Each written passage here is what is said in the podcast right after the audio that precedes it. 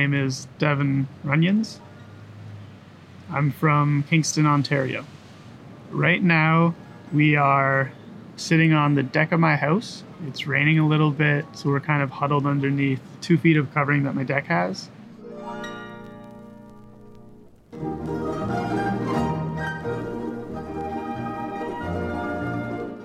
Today, I'm speaking with Devin Runyans, a teacher and musician who lives in Lawrence Park, a mid-century suburb on the western edge of Kingston.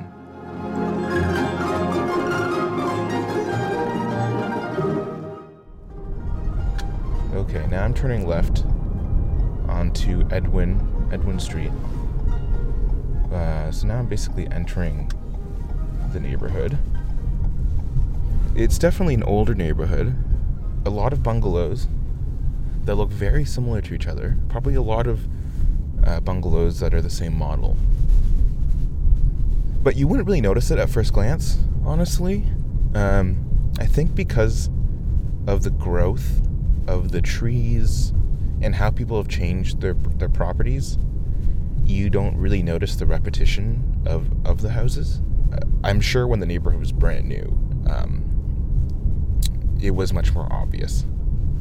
But at this point, it's not too obvious. It's repetitive.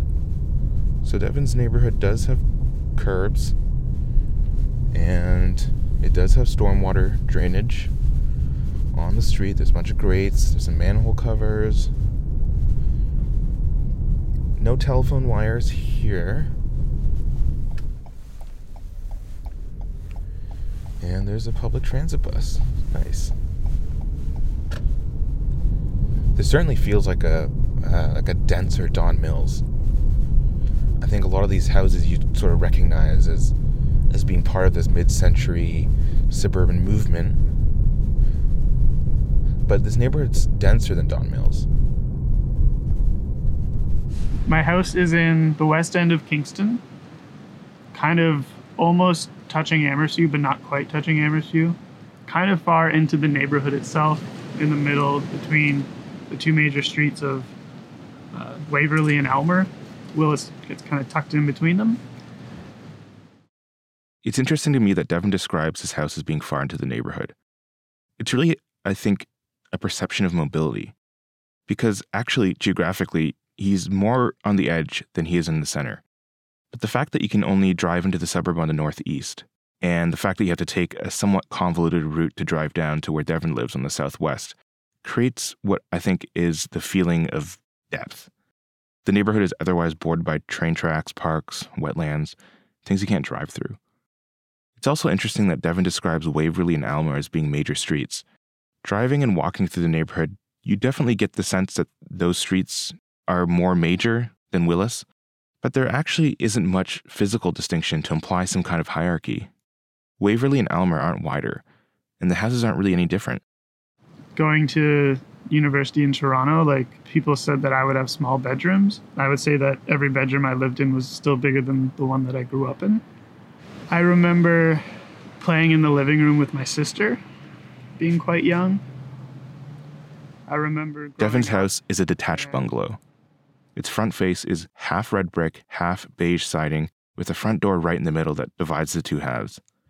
There's a large, tall, kind of bushy evergreen tree on his front lawn, basically right in the center, and a narrow, single-file driveway that's probably long enough to easily fit 3, maybe 4 cars. I remember growing up and never or rarely having friends over to my house just because it was so small. And the odd time that people would come over, we would try and make space in the basement to usually set up video games or set up games that we could play down there. I remember having Nerf gun fights around the house in the front yard and in the backyard and playing with that. Can you hear that? It's okay. Actually, it's pretty loud. There's a train track really close to my house going to university. I kind of missed it. It's usually there early evening. You can kind of hear the trains go by. And then kind of similarly late morning, early afternoon, you do trains. And so not being with the trains was always a weird thing about going to university. You definitely miss them. You miss the trains? Yeah. They're just like an extension of home. It's kind of like when you come back home, you remember it and you're like at peace with being back home. And like, I can't go to work too late or else I'll get stuck behind a train. I remember when I was a kid, there was like a solid 2 weeks where my bus kept getting caught behind the train tracks because my train, or the school is just around the corner from the train tracks. And so we'd be late for school like every day. And I'd walk past the secretary and I'd tell her how many cars I counted on the train that went by. They're just in the background.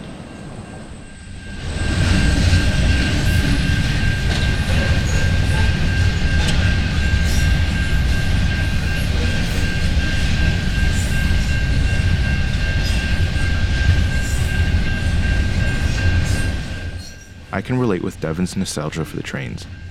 Where I grew up in Kingston, we were right by the airport. It's a functioning airport. Usually it's regional turboprop planes, the kind that hold maybe 30 to 40 people that come and go. And of course the recreational Cessnas, something I used to have great familiarity with as a preteen. The airport is also a pit stop or some sort of training destination for military jets out of the nearby Trenton base. I remember seeing, hearing, and even smelling F-18s doing flybys. I think it's funny that we both share this nostalgia for what I think most people would consider nuisances. But I think the past, especially through the eyes of childhood, is a powerful, pacifying thing. I can still see the planes landing at the airport from where my parents live now, like they're always heading towards my old house. And I can hear Devin's trains from here too.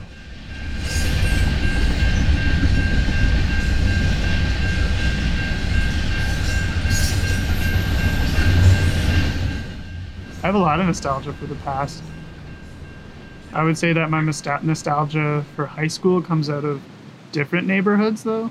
But yeah, my nostalgic memories come from different neighborhoods in Kingston.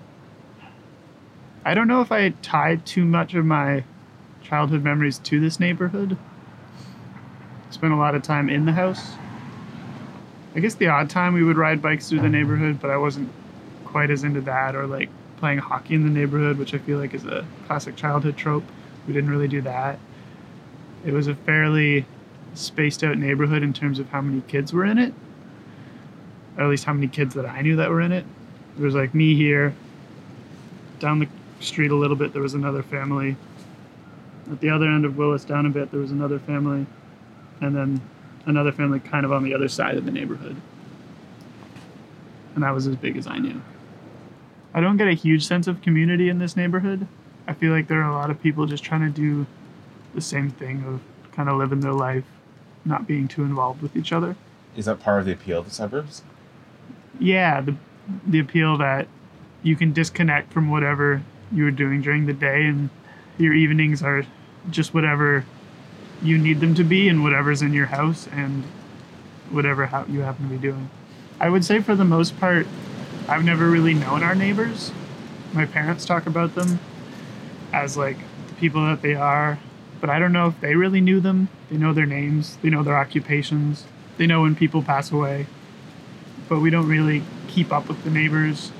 We don't really wave too much. I've started nodding at some people and saying good morning, but I don't find that I get it back too much. It's just the cut of the people. We're just going for a walk, I don't know. We're a bit rough. We're a bit quirky, it seems, at times. It's definitely a mix. There isn't too much of a downside to this neighborhood. There isn't, like, any crime that I've ever known of in this neighborhood, really. So there's no reason to leave. There's no reason to, like, want to upgrade. It's, like, a good place to start.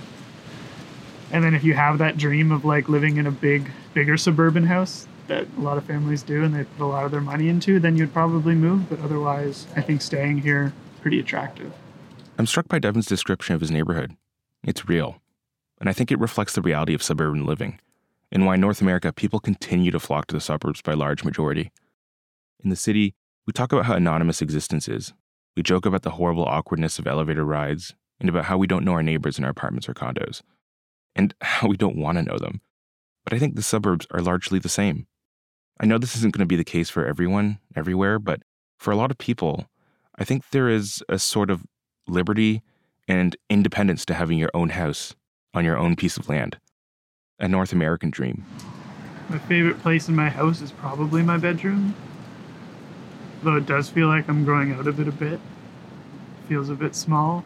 When you walk in right now, the door doesn't open all the way because the bed is at the base of it. So if you can imagine how long a twin-foot bed is, it's about that deep because the door hits it on the way in. And then you come in, and currently I have two desks in it. The corner, there's a desk kind of against the wall, and then into the corner there's another desk, and the corner desk is where I do most of my work. My computer's at it. I had a dream that I would do writing at the long desk, but I haven't really made time to do that yet. And then in the corner opposite or across from the corner desk, I have a bit of a closet, and inside my closet is my dresser because the closet's not really functional. I have a few things hung up, and then below it is the dresser. There's a guitar in my room right now, and currently my electric guitar and my banjo are just hiding in the basement, and I sometimes go down there to play them. I usually play music in my bedroom, just sitting on my bed or sitting on the stool that I have for my computer. Most of the music that I made was in my bedroom, and I've been able to turn it into a nice little recording space.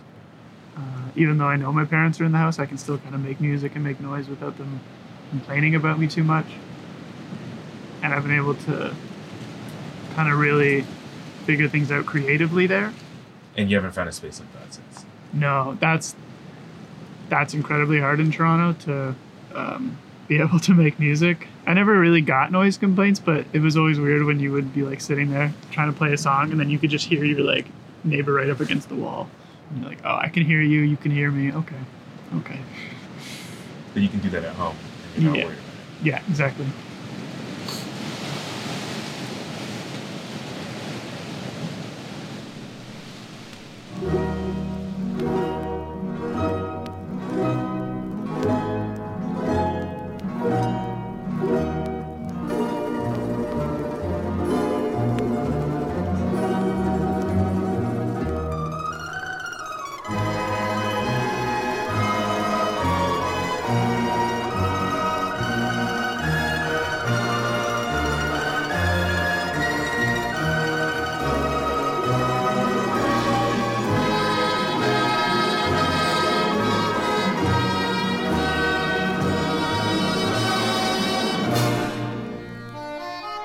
I lived in Toronto. I did 4 years of undergrad and then 2 years of a master's program, so 6 years total with 1 year off in the middle back in Kingston. A lot of it was just trying to get through the school year to come back home. It feels quieter. I did miss it, yeah. It was fun to be away and to do something new, but it never felt like I was where I was supposed to be. It felt like I was doing the right thing in going to school and going on that journey, but it didn't feel like I was going to end up there. For yourself, thinking ahead, if you were to have your own place, you'd want a detached house. Yes. Detached house. I don't know if I need a yard. I like the trees. I like being able to sit under it and kind of use it and appreciate the treeness of the tree. But I don't know. Having a detached space is really nice. I like to be able to make noise, and that sometimes I go for walks and I can hear other people are banging on a drum kit, or there's a lot of loud noise coming from their house. I think life coming through that way is pretty cool, in that there isn't someone right beside them to hear it, but we can still hear it as we walk through the neighborhood. This is about being able to make noise. I guess, yeah. To me, a lot of it is. I see my home as small, as it's not very much, but it's kind of all that I need right now. I don't know if I need anything bigger. I think it could be laid out a bit better. But I think the size that it is actually pretty good for 2 or 3 people. I do wonder, I've thought about what things we could do for the neighborhood to try and make music, or try to figure out who's a musician in the neighborhood and put on little concerts. But our neighborhood's never really been very artsy as far as I've known. So it's always just kind of what I'm doing alone. In the future, if I were to pick a neighborhood, maybe I would choose something like the Skeleton Park neighborhood, where there's a lot of artists.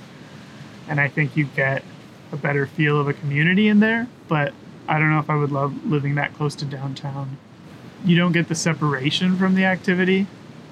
The activity happens whether you want it or not. So I would find that pretty tiring and pretty draining, always be in it. I'm definitely a person who needs to kind of separate to repower and reboot.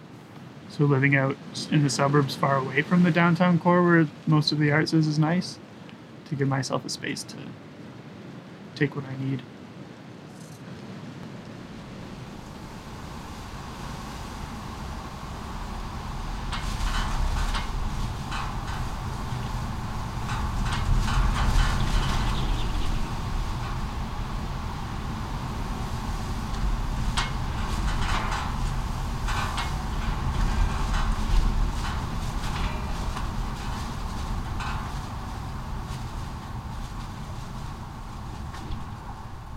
In the summer, I went for a walk and I found a creek that's just on the other side of Collins Bay, and I walked it for a long while, and then I tried to figure out where they keep the names of them and if I could figure out the name of it, and I could never figure out the name of the creek nearby. I would like to know. I tried to give it a shot too, to find out where they kept the name of the creek that Devin walked along. It took some time, literally hours, but I finally found the name of the creek. Highgate Creek. A big thanks to Devin for sharing his story about growing up in Lawrence Park. This podcast was produced as part of my Master of Architecture at the University of Toronto. Special thanks to Mariana Lagia and Angus Laurie for their guidance and supervision.